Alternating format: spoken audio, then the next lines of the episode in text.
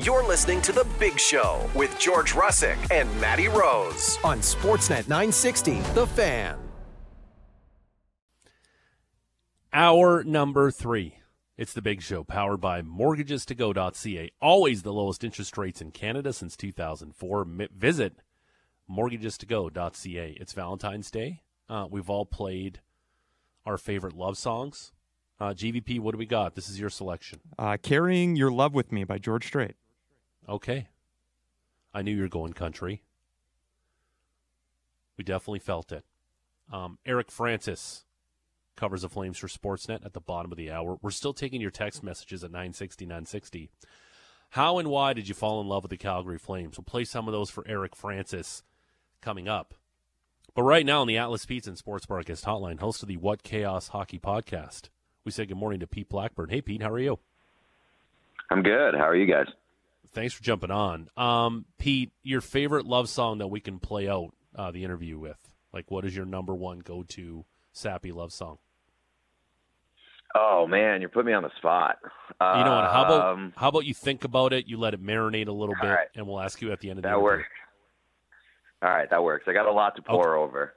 Okay, um, a lot of emotions, a lot of uh, that's right, a lot of feelings.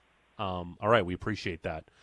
Um, Frank Seravalli was on a radio station uh, yesterday, Pete, and he talked about how the Devils and Flames were really, really close to a Jacob Markstrom deal. Uh, my co-host Matt Rose has brought up this point. If you're the Hurricanes and you're the Devils, and you look at the way Jacob Markstrom is playing, how the hell aren't you trying to move whatever it means necessary to get that guy in your crease? Yeah, I mean, the Devils have needed a goaltender for quite some time now, and uh, you know I feel like the final straw should have been. It probably should have come before Jack Hughes saying like, "Hey, it's nice when we get some saves and win games." But uh, I feel like that should should have been the, the final straw. But I mean, this Devils season going down the drain as a result of, of bad goaltending is pretty inexcusable, especially given where they kind of are on their uh, on like their their development path as a franchise. Is uh, goaltending one of those things that you're fascinated to watch as the trade deadline gets going here? We've heard Juuse Saros kind of get mentioned around as well. What do you what are you uh, kind of keeping your eye on as we get closer to the deadline? Is it the goaltenders? Yeah, I think the goaltending situation is probably the most interesting, especially now that like the center market has kind of thinned. Um, you know, there was probably like the big three with the centers that I was I was waiting to see kind of what would happen there, and obviously the the big two chips have fallen. Now it's the goaltending market, and I'm still I've been waiting for kind of the shoe, the first shoe to drop there for a long time, like going back to when the Oilers sucked because we were looking at the Oilers being like, okay, they need a goaltender to kind of correct to this path they're on, and then Stuart Skinner emerged as a guy who can carry them, and so. Um, you know, going dating back to that, like in November, December, I was waiting for the the goalie shoe to drop, and it hasn't yet and you've got some big names on there like Markstrom and Saros among among the top of them. So uh, yeah, it could get real interesting. It could be a big dud too. So that's kind of always the chance that you take with the trade deadline. How many good goaltenders are actually in the NHL, Pete, by your estimation?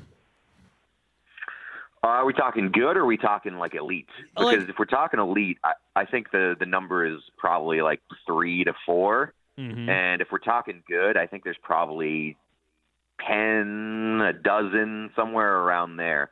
But the thing about goaltending, and I've always said this about it, is I've always been honest that I don't I don't really know how to evaluate goaltending because it seems like it's so fickle that a guy who is in the good category one year, the very next year he can end up being like one of the worst goaltenders in the league and there's really no explanation behind it. And then you have on the opposite end like you've got a guy like Jonathan Quick who is seemingly on his way out of the league, and now there's been some chatter in the past couple of weeks, like, hey, does he take over the net for Igor Shesterkin, one of the few hmm. guys that we considered elite last year? Like, it doesn't make any sense to me half the time. Pete, now, now you say the elite goaltenders. Now I got to ask you, who are your elite goaltenders in the NHL? Uh, I think two of them are in Boston, um, which is is nice for me as a Bruins guy. Um, but I mean, Demko is is uh, risen to kind of that category this year. Connor Hellebuyck, I think, would be my number one. Connor Hellebuyck has been unbelievable for years, even behind a pretty bad Winnipeg Jets defense for for most of the past handful of years and, and kind of has carried them. So uh, Connor Hellebuyck is by far, I think, my number one. I'm uh, fascinated by uh, the new podcast you're doing. Have you had a chance to talk to any goalies yet?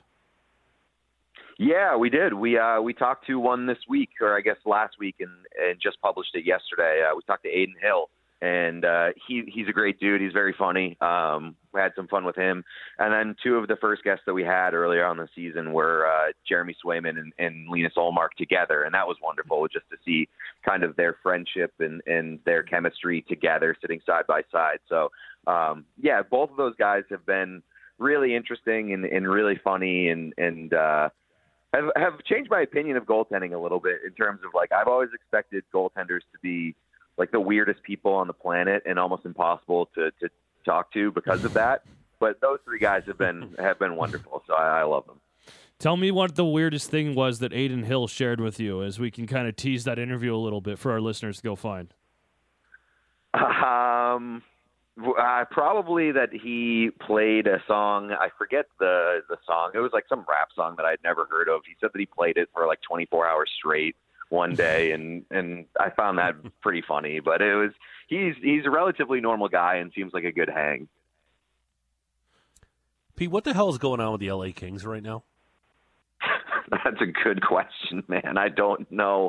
Oh man, getting smacked around by the Sabres when you thought that they, that team might be galvanized uh, is a really, really tough pill to swallow. And if you're the Kings, man, I, I would be kind of clawing my eyes out, wanting to have answers for this. Because, I mean, I, I look back, uh, uh, you know, going back like a month, and and they were at the beginning of the season, they were my Stanley Cup pick. I thought they were awesome down the middle. And, um, you know, even then I wasn't sure kind of who PLD was and, and how that would work out.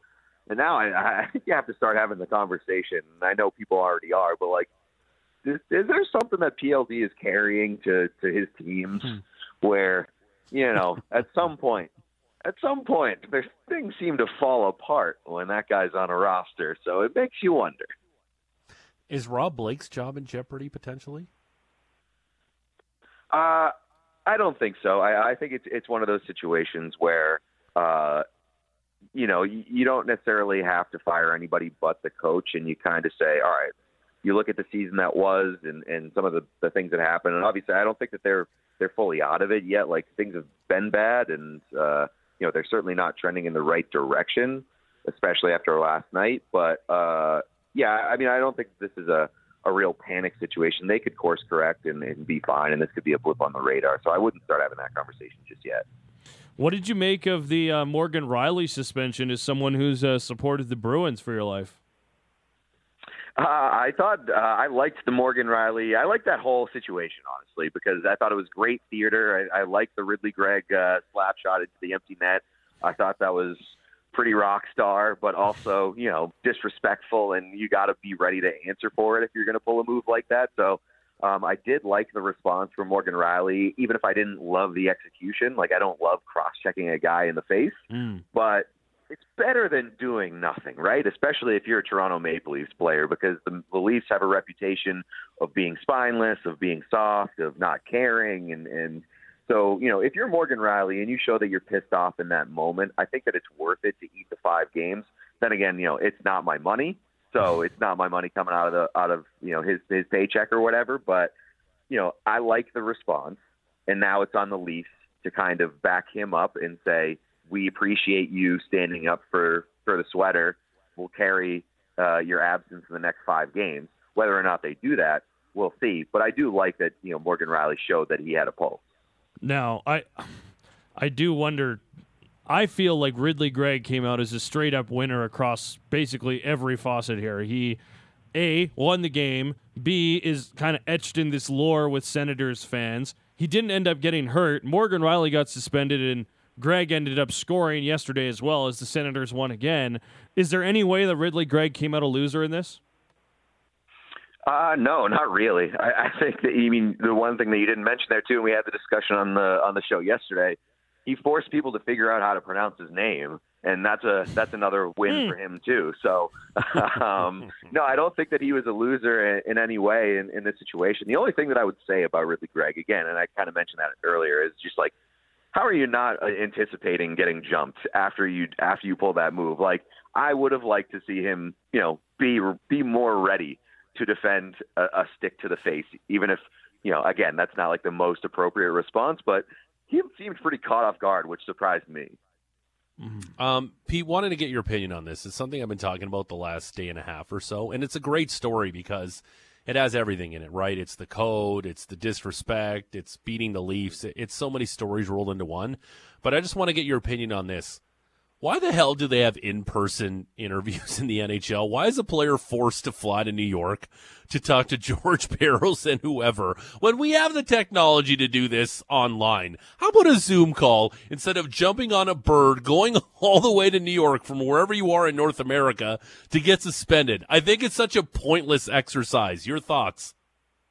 Yeah, I agree, and it doesn't really make a lot of sense. And I know that the players can decline, you know, they decline their right to an in-person hearing. I just don't understand why anybody would would not take that that opt out. Like, I'm not. I'm like, what? What? How? How much different is it to try to make your case in person versus versus it, uh, over a Zoom call? Like, are you bringing physical evidence with you to show to the NHL courtroom where George Parros is the judge? Like I, I would love to to kind of do a documentary on the thought process behind choosing an in person hearing. How big do you think the wheel is they choose their suspensions on? I think it's like a tarot card situation more oh. than more than a oh, wheel. Okay. Oh, how does that work? See where we go. yeah. Interesting. How the death card is worth six games. You, you pull the death card, it's worth six games automatically, regardless exactly. of what you did. The hot air balloon flying into the power lines is that good or bad? Let's find out. I don't know if Pete that's Blackburn. good or bad. Yeah, um, Pete Blackburn, host of the What Chaos uh, Hockey Podcast, joining us here on the Atlas Pizza and Sports Bar guest on Big Show, Russick and Rose, 960 The Fan. Uh, just sticking to the Eastern Conference, how wide open does it feel like this year, Pete? It feels very, very wide open. Uh, you know, I think that the Bruins are probably the best team in the Eastern Conference, but I wouldn't consider them a powerhouse. And you know, I still think they have their flaws. And with that in mind, like it, it couldn't be more wide open in my mind. I, I don't think that there is a team that really kind of grabs me by the shoulders and shakes me and says, you know, we're going for this thing. So even the teams that I thought would be at the top of, of this standings this year, you know, talking about the Devils, talking about the Rangers and, you know, the Lightning, the Leafs, teams like that that have typically been there, they've they've got fatal flaws and they've had like really poor stretches this season. So, you know, wide open for the taking. But I also like I kind of felt like that last year with the the Western Conference and the eventual Stanley, Stanley Cup champion came out of the Western Conference. So we'll see how it plays out. But right now, I, I you know, if I had to pick one, I'd pick the Bruins, but I wouldn't feel great about it. Which of the teams in the East do you think is going to fall out? Could it be the Red Wings, or do you think that the Flyers could? They just continue to be one of the streakiest teams in the NHL all season. Yeah, I'm leaning more towards the Flyers uh, for the reason that you just mentioned, but also because, like, apparently they're sticking to the plan that they had heading into the season, where you know at the deadline we can sell off some pieces and, and recoup some assets, and you know we'll have to see what that turns into or after the trade deadline. But you know it is surprising to to look at the season that they've had and some of the success that they've had and the you know the unexpected position that they're in and see that they are still fielding calls on some of the guys on their roster and, and willing to be sellers. So, you know, I guess you give credit to them as a uh, as a team that has a plan, but you know, it's uh, it's got to be disappointing if you're a Flyers fan that some of this talk is happening, and, and it seems like from the outside looking in that they're they're at least a little willing to punt. Uh, the NHL is all fine and dandy, but I really enjoyed what you guys did as you went down to the Super Bowl and did media day and asked all sorts of hockey questions to NFL players that were, well, generally perplexed by the entire idea. Can you just tell us about uh, how you guys got to the Super Bowl and what the experience was like with What Chaos? Uh, yeah, I mean the experience was was awesome. It was a you know a silly idea to be the only hockey show uh, at Radio Row at the Super Bowl and, and at media night and asking hockey questions. But um, you know, we were lucky enough to get a sponsor that was able to pay for it and, and believe in kind of the uh, the the goal that we had in mind. And you know, All City Network is behind the show, and and they were for it too, and they set us up, and and so.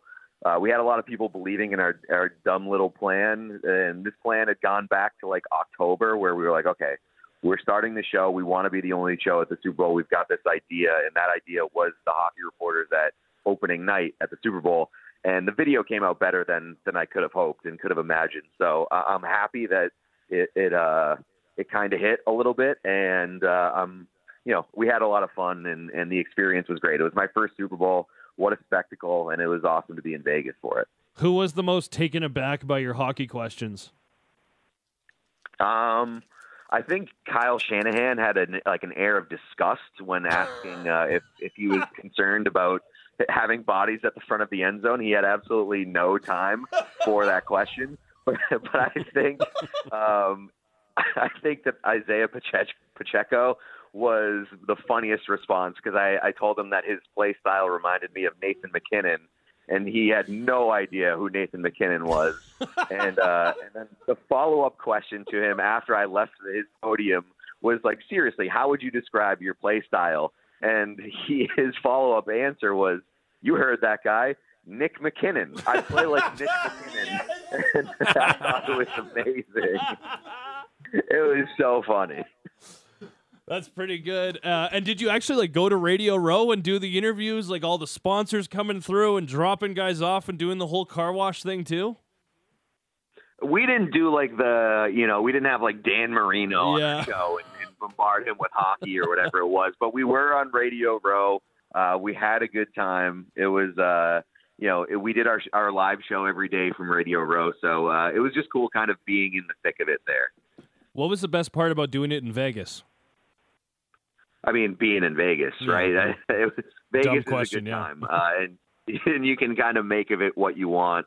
Um, but you know, I, I think that Vegas is is fun and and like it, it's the the Super Bowl of hospitality 52 weeks out of the year. So, hmm. uh, you know, I think the only place that's more equipped to kind of host that event in terms of a hospitality standpoint is maybe Disney World, and I don't I don't expect Disney right. World to have a Super Bowl anytime soon. So it was probably the best situation to be in for my first Super Bowl. Also, wanted to make sure that we got into uh, a little bit of jersey stuff with you here as well, because I know that uh, you're a big fan of different silks across the NHL and across all the leagues, really. But Fanatics is starting to take over. How do you feel about this, Pete? I'm worried. I'm worried for sure. I mean, Fanatics, the quality of Fanatics products is really, really tough. And uh, the the biggest point of concern for me is that they're going to own both the starting next year. They're going to own both the official jerseys and the replica jerseys, mm. which you know essentially creates a monopoly. And when there's a monopoly, there's no incentive to provide the best quality product for uh, for consumers. I'm not necessarily worried about the on ice product, especially in year one, because they're basically just taking Adidas's factory and the template and they're they're running it back just with the Fanatics logo slapped on it.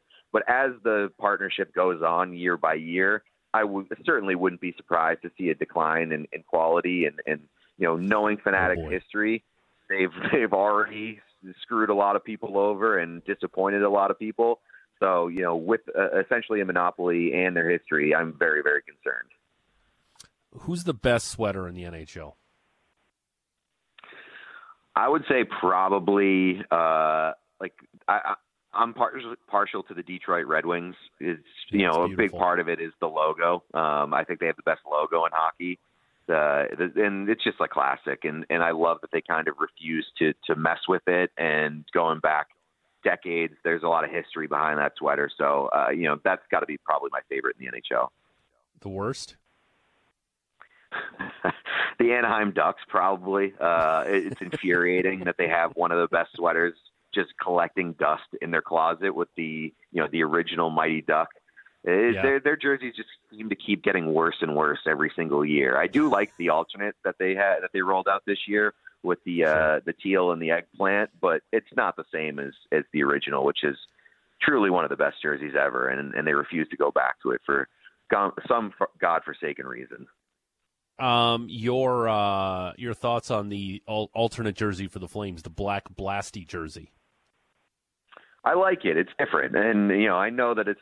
I'm sure that it gets a lot of hate because it's you know it's kind of like a I don't know like I, I bet it's a, I bet it's a lot of children's favorite jersey, and if maybe you want to call me a child because of, because I like it, fine, whatever. But I, I think that the the Flames have a very very good three uniform set. I love uh, I love their kind of the the retro-ish old vintage style that they went back to a few years ago. I think they have some of the best sweaters in the NHL, and then I like that the third jersey is a nice change of pace. I, I find I, I kind of have the same thought about the Buffalo Sabres in in their jerseys, and then they have the goat head as the as the alternate. Like it's a real nice change of pace, and it's different, and you know it, it combines a classic look with with sort of a modern touch. Uh, Pete, uh, we got to run, but do you have a sappy love song you want us to play you out to?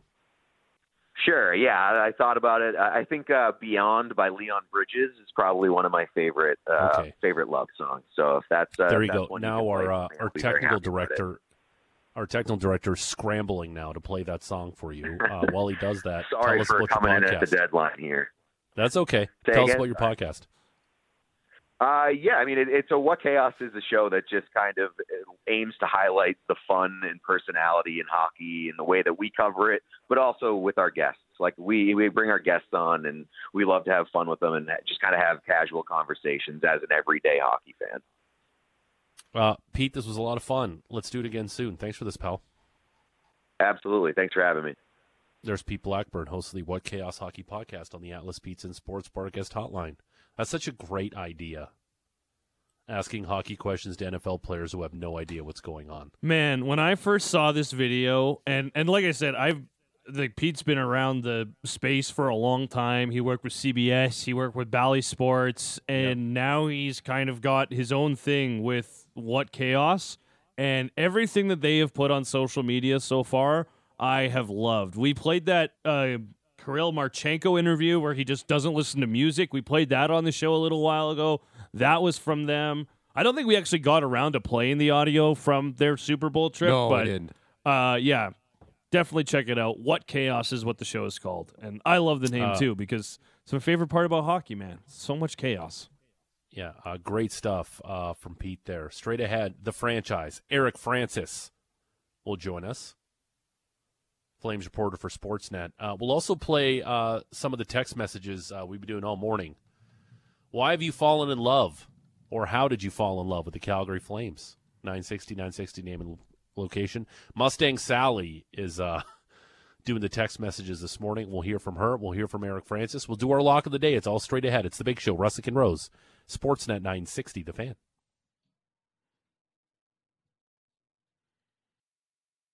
It's the big show, Russick and Rose. Sportsnet 960, the fan, live from Doug Lacey's Basement Systems downtown studio.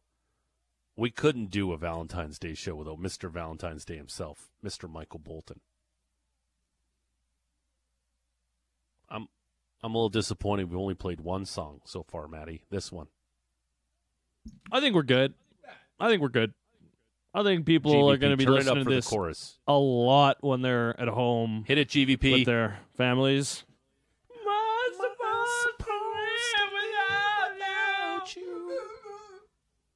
It's beautiful. Thank our you. next guest is a Oh, our next guest is sorry. a beautiful man himself on the Atlas Pizza and Sports Bar guest hotline. bit of a hopeless Covers the Flames for romantic, am I right? Oh my goodness. Yep. Mr. Eric Francis. Um, from a guy who um, I know loves love and is a hopeless romantic. What are your big plans tonight, Mr. Eric Francis?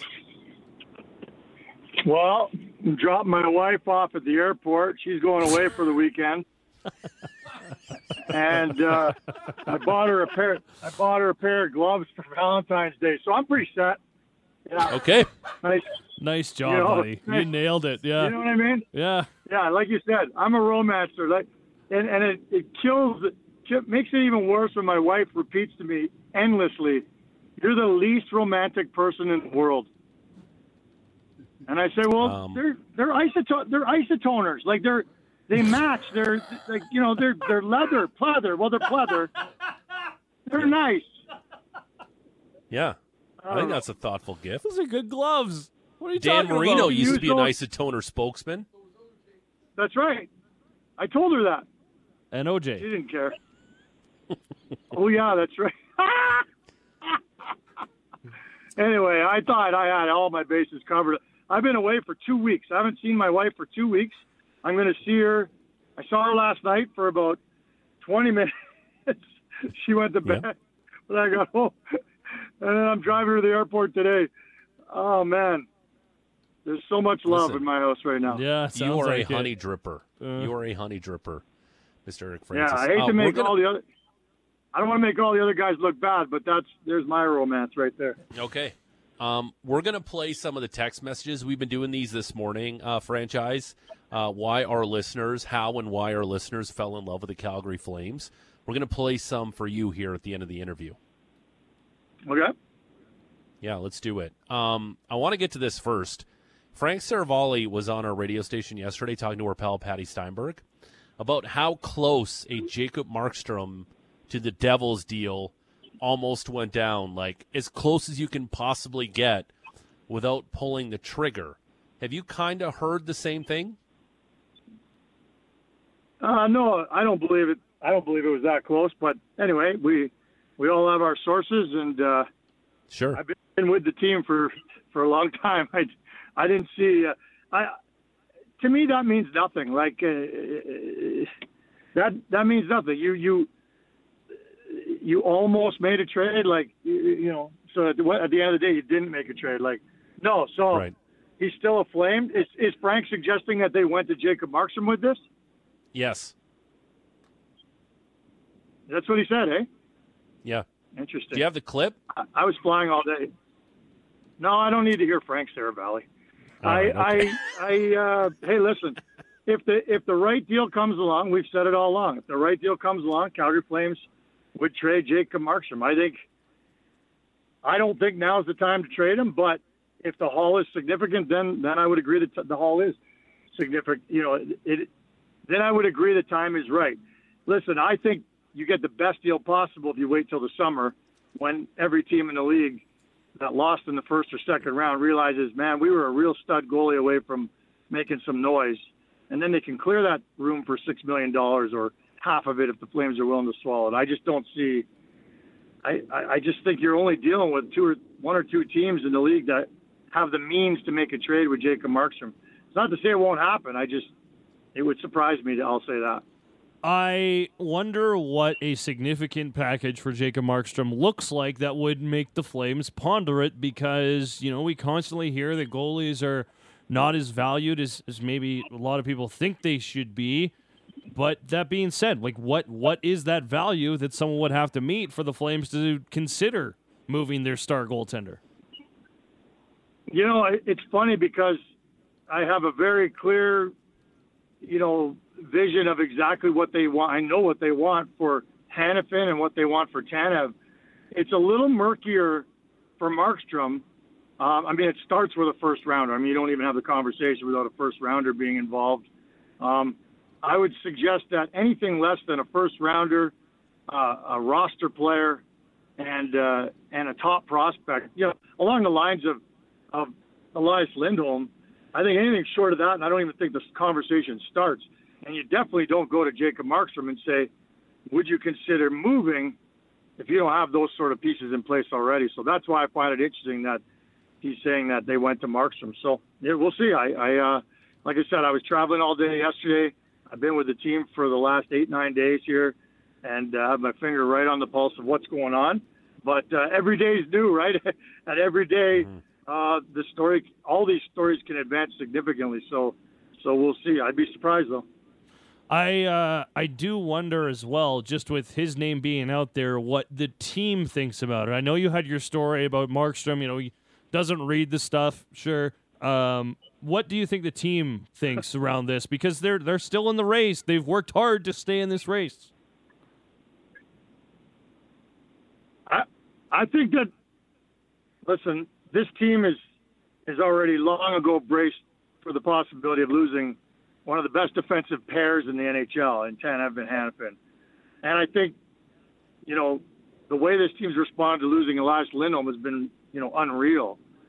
The way the fans have responded to this, you know, all these veterans getting shipped out. That's three now if you include Toffoli and Zadorov and Lindholm. Now you're going to ship out two other guys who have been beloved in the city for a lot of years. It's amazing to me how excited people are about this team and about the future. People can't wait to see what they're going to get in return. Um, in that room, I think it's a little different. I thought it was genius to trade Lindholm during the All Star break. I, I don't think he did it on purpose. I mean, the deal came along and they were they were ready to do it, but I think it was genius because the players weren't here. They didn't have to answer questions about losing their good buddy, and it's just part of the business and all that stuff. Um, this is going to be different. You're you're, you're going to trade these guys one by one. The goaltender, I'm not sure that'll sit very well in that room. Um, listen, these guys all know that Dustin Wolf is the goalie of the future, and I think everybody in the organization believes that he can be, uh, you know, a starter in in in you know real quick here. But um, losing Markstrom, who's who's the only reason they're in this race right now. Mm-hmm. Let's be honest, he's keeping them in this so you know all by himself. Um, you take him out of the room, I think the air is going to come out of that room pretty quickly. They, they can regroup. I'm not saying that they won't, but um, I think that would be the toughest of all the pills to swallow of all the guys that look like they're on their way out. Um, now, what is the timeline for Dan Vladar here as well? Because I think this is also kind of part of the conversation. Well, I, I think it's an unmovable contract right now. I, I don't. Yeah, I was just thinking the time frame for him being able to play again. Oh, I'm sorry. He told. He said the other day he'll be he'll be back real soon. Okay. Um. So so I, I don't think it's long. He's not limping around or anything like that. He he says he's he'll be back soon, and so I believe him. But uh, yeah, I thought sorry, I thought you meant it. All the talk is about trades. So whenever yeah. someone asks me about any player, I assume they're talking about a trade. I, I, I, totally agree with you as well. I don't think I think that if he had value and someone wanted to come and get Dan Vladar, then that probably would have been done already, and and you kind of have your hands tied there. Um, that being said, like with Jacob Markstrom, you expect him to kind of go until the wheels fall off, or do you think we're going to get to see Dustin Wolf before he gets sent down to the AHL again? Uh, you know, I'd have to look at the schedule. It looks like the games are pretty spaced out here for the next little while, so I would expect you'll see them ride. My guess is Vladar will be back before we see Dustin Wolf get a start. I guess is the answer to your question. Um, it's interesting. We got you know games two and three days here that are afternoon games. Maybe that changes things a little bit, and maybe we'll see Dustin Wolf. Um, but listen, like I said, this goaltender is the reason they're still in this race. And why wouldn't you want to continue to fight to stay in this race? And I know they're the, the team tank out there who say, well, I'll tell you why you don't want to keep staying in this race. But that's not happening. Like that's not part of the MO of this G- GM or this organization. So they're going to be hell bent on trying to win every game, and that means starting Markstrom every chance you get. Eric Francis, Flames reporter for Sportsnet, joining us here in the Atlas Pizza and Sports Bar guest hotline. Big Show, Russick and Rose, 960 The Fan. On that vein, franchise, um, we had uh, Patty had uh, David Pagnotta on from the fourth period and he's suggesting that maybe the Flames should be sitting Chris Tanev with the amount of interest for the defenseman around the league and the way that guy plays, maybe just to avoid any sort of injury and you do trade protection that maybe you sit Chris Tanev here on these uh, on these games coming up on home ice until they actually trade him. Your thoughts on that school of thought? Well, the league doesn't look too kindly on that unless a trade is extreme, like imminent, like it's going to happen that day or the next day. Um, not that you can't circumvent that and say that he's got bumps and bruises, because Lord knows this guy's got bumps and bruises, uh, you know, everywhere. But it, it is a delicate balancing act between waiting and waiting for them. You know, I think it's pretty well documented. Uh, you know, they're waiting for a first rounder for Chris Tanev. As soon as someone steps up with a first rounder, he'll be gone on the next plane. Uh, right now, the offers are for second rounders. That's great, but they're holding off with hopes of a first rounder as we get close to the deadline. Of course, the risk in that is that this guy finally goes down the tunnel and doesn't come back, which we keep thinking is going to happen pretty much every game now. So I understand why people would say that, and I guess from a business sense probably makes sense to protect your asset. But in the actual hockey world itself, teams don't very often sit guys just because they want to protect them from injury. Like I just, I don't see it happening anytime soon, unless there's a trade right around the corner. Franchise, um, wanted to get your thoughts on this as well uh, when it comes to Chris Tanev. Um, kind of same thing for Noah Hanifin, right? Like I know you you came on last week and said, "Hey, there's a contract in front of him." Well, has he made a decision yet? Is he staying? Is he going? Because clearly, uh, he definitely hasn't made the decision to sign the contract. At what point is kind of the the drop dead date for Noah Hanifin and potentially trading him out of Calgary? Uh, my gut tells me that he's already informed the general manager that he's not resigning here, and uh, that's my gut tells me that the process is already underway to, to get a trade uh, in place for Noah Hanifin. Now, I don't have that definitively, but to me, the fact that he's been dragging his feet so long on this tells me that the answer is evident that he just can't bring himself to sign. And so, um, you know, we we thought for a while that there'd either be a press conference announcing he's re-signing or an announcement of a trade. I think we're in the middle of that, those two scenarios right now, where I think the decision's been made and I think now the team has to do its due diligence and see if they can get the best package for them. We're, we're closing in on uh, the trade deadline Friday, uh, March 8th. Uh, what are the chances that Tree and Connie get together on a deal here? well, it's again, it's pretty well documented. The Leafs don't have anything in the cupboard, right? They, you well, know, unless they're willing to part with, yeah, and then then after that they've got nothing for like the next thirty years. Uh, you know, they've got a first, and so yeah, if they think they, you know, a first would help them get Hanifin if that's the way they want to go, and, and potentially that is something that this gentleman, uh, you know, Treliving would pursue. But uh, I don't think they're really willing to cop up a first for Tanev, even though I think he serves their purposes better for their playoff uh, dreams in Toronto. So I listen. I know that Treliving personally thinks it'd be next to impossible for the Flames to ever trade with him. Look, he he left this organization. I'm not going to say high and dry. He he had his right, and they just couldn't come to terms on a deal, and he left. He gave them adequate notice, and they left. But if you think that sits well with Murray Edwards, and if you think the ownership group of the Flames is just like, yeah, all things being equal, go ahead and trade with Brad Treliving if you want. See if you can help them with their playoff run. I don't see that being a possibility.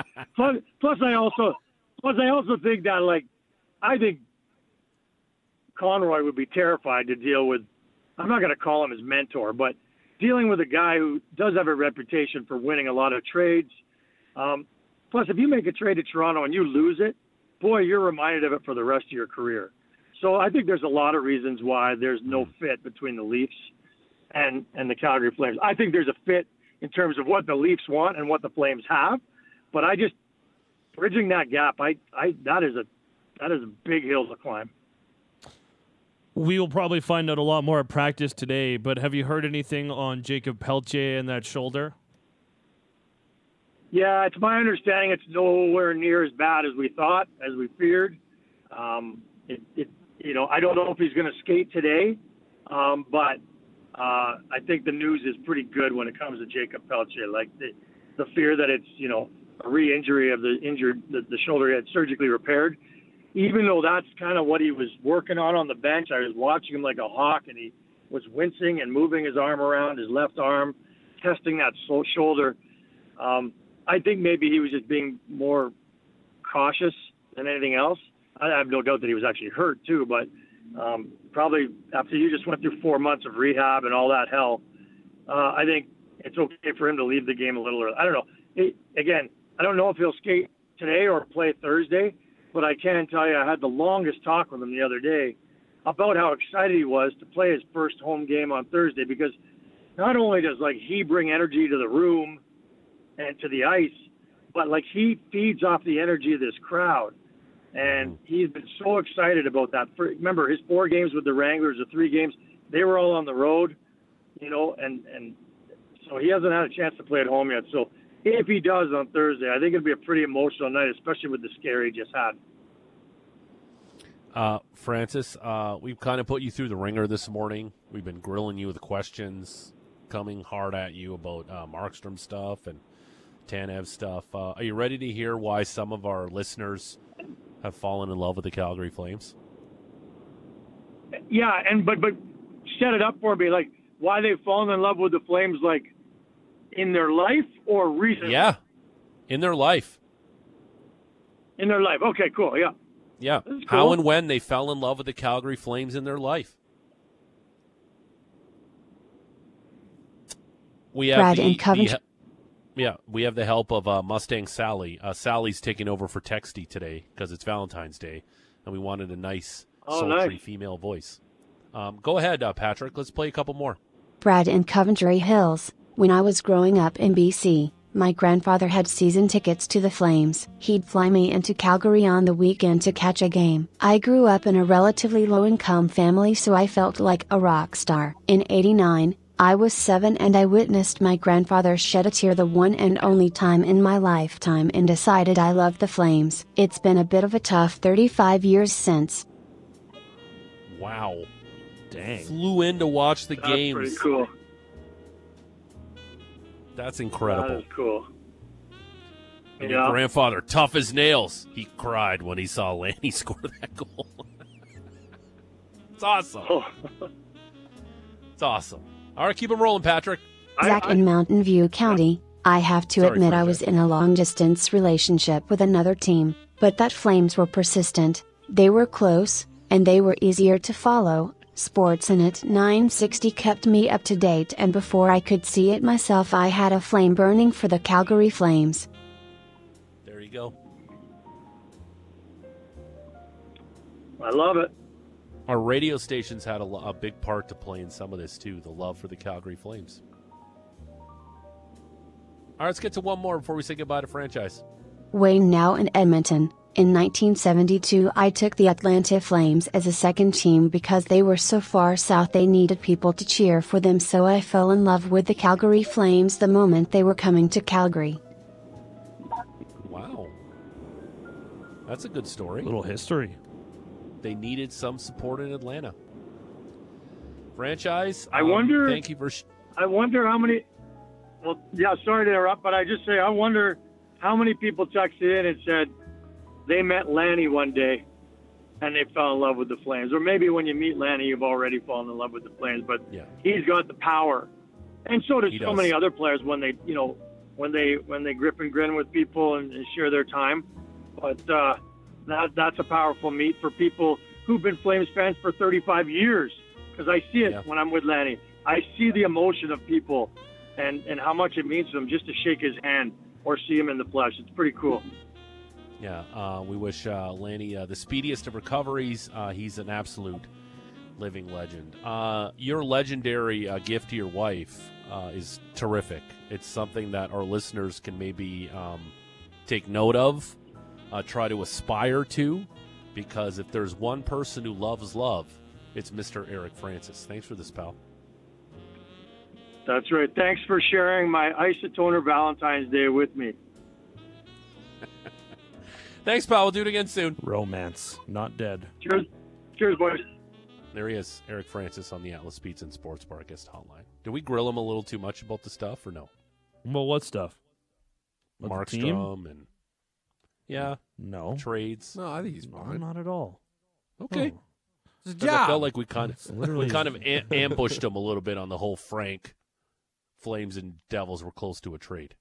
well, that it feels like it's just that's the one outlet out there that's I saying guess. that right now as well. So Okay, yeah. So but don't I know. thought that was a great point about um, the ownership saying actually maybe not trade with that guy this season. I wouldn't trade with Toronto this year, not unless they're coming with a with uh, with a ton for for Yeah, Tanev. like- Hanifin's not like- going to re-sign there. He would exactly like we've talked about. Like, okay, yeah, you want him? Fine. You gotta pay give for up, him. Give up Minten. Give Yeah. up Cowan. Yeah. By all means, you want to. You want him? Fine. Come get him. But Sure, mm, mm, like, there's no discounts. There's no sales. There's no family and friends deal that you're getting here, Bucko. So open up your wallet, old uh, onion wallet, and and pay the price. Time to pay the piper. Okay. open it up. Yeah, Bucko. Yeah. Um, you guys ready to do some locks of the day? born ready. Um, we've been doing uh, well. By the way, thanks to everybody for all your text messages. Terrific stuff. Apologies to those we couldn't get to. You flooded our text line once again with your love stories for the Calgary Flames, and we appreciate you every single day. Our lock of the day is brought to you by Metal Supermarkets Calgary, offering a large variety of metal types and shapes, cut to any size and ready fast. Metal Supermarkets Calgary, the convenience store for metal, located on 50th Avenue Southeast. I'm going back to the Champions League, Maddie. Your favorite. Oh, good. Um, Bayern Munich on the Hmm. road to play Lazio today. Ah, old Barn Munch. Hello. Yeah, yes, Barn Munch. And Patrick has a nickname for Lazio. I just don't remember it is, and don't say it, Patrick. Can't say it.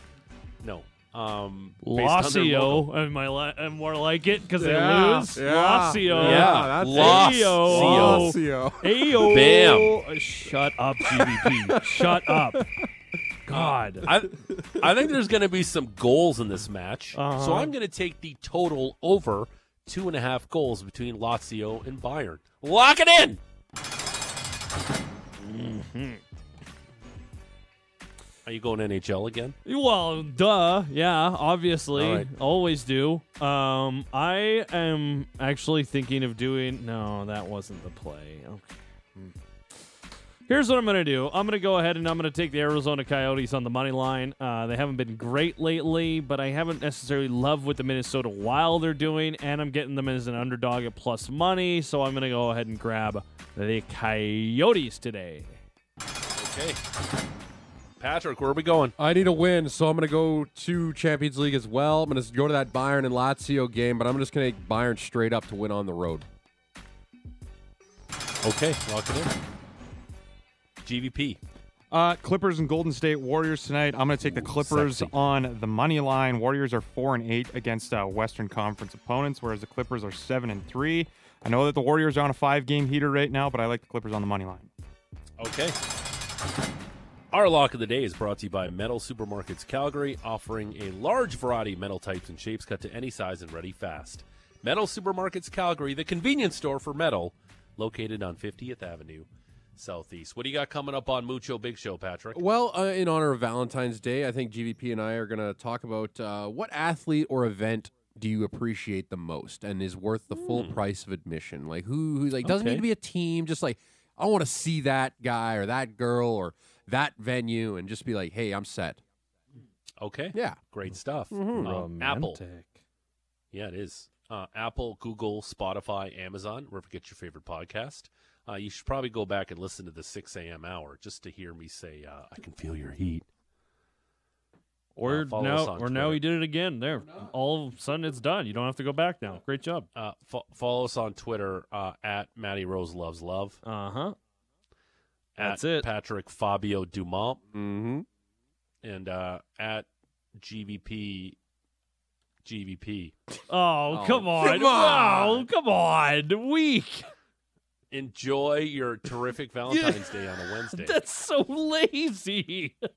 It's lunchtime. He's got to eat. Yeah. He's got to get out of here. All right. Oh my Talk to you tomorrow. god! Unbelievable. Just gonna leave him like that. Oh, Yeah. oh, Bye. Gonna leave it right there. Bye. Gonna leave it right there. All right. See ya. Talk to you tomorrow. Have a terrific Wednesday. Happy Valentine's Day. Bye. Sit, Ubu, sit. Good dog.